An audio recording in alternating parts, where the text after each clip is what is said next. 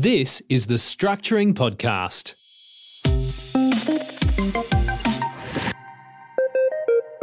Hello, welcome back. Terry War here, and this is the Structuring Podcast. Today, I just want to dispel a myth about spousal transfers. It's um, a question that pops up quite often. And where one spouse owns a property, they think or some people think that they could just add their spouse to the title just before selling the property. And then when the property is sold, they would be able to split the, the capital gains tax between them. Well, it doesn't work that way. And that's because transferring of title to a spouse will in itself trigger capital gains tax. Also, it'll trigger stamp duty. So you're actually going to be out of pocket.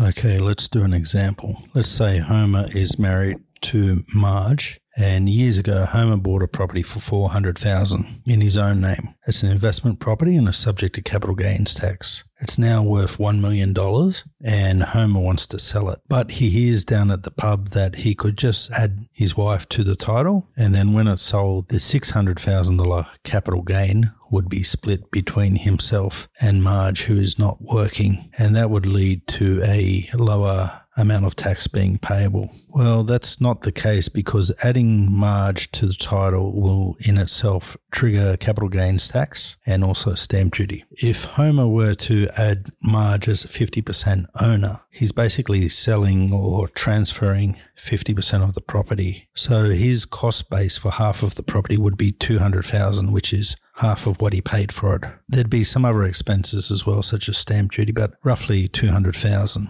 And the value of that half of the property is 500,000. So adding Marge to the title would trigger roughly a taxable capital gain of 300,000 and that's before he even sells the property. So it won't really help save any capital gains tax at all. And if he were to sell that property immediately after the transfer to Marge, Marge is not going to pay any capital gains tax on the sale because she's purchasing 50% for 500 and when she sells, the value of her 50% is still 500. So there's going to be no real difference in capital gains tax for Marge and no real difference in capital gains tax for Homer. However, they will be um, wasting the stamp duty on the transfer to Marge. And on a $500,000 property, well, the value of the 50% is 500,000. So the stamp duty on that is probably going to be close to 25 or 30 grand in, in New South Wales. So they're going to waste that money because Homer could have just sold without incurring any stamp duty. It's the purchaser who pays the stamp duty. So that means the spousal transfer is a waste of money and it will cost them money and they'll be worse off. If that property is also being used for a loan, the mortgage will have to be discharged, which usually means that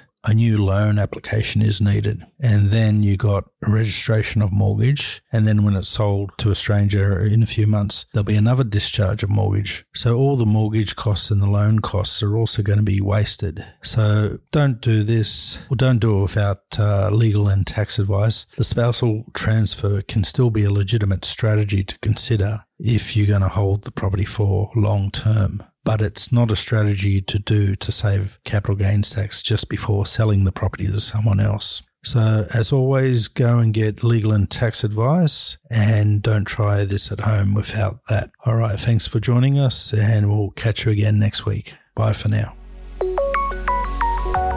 You've been listening to the Structuring Podcast. Check out the show notes for today's episode at www.structuring.com.au forward slash podcast.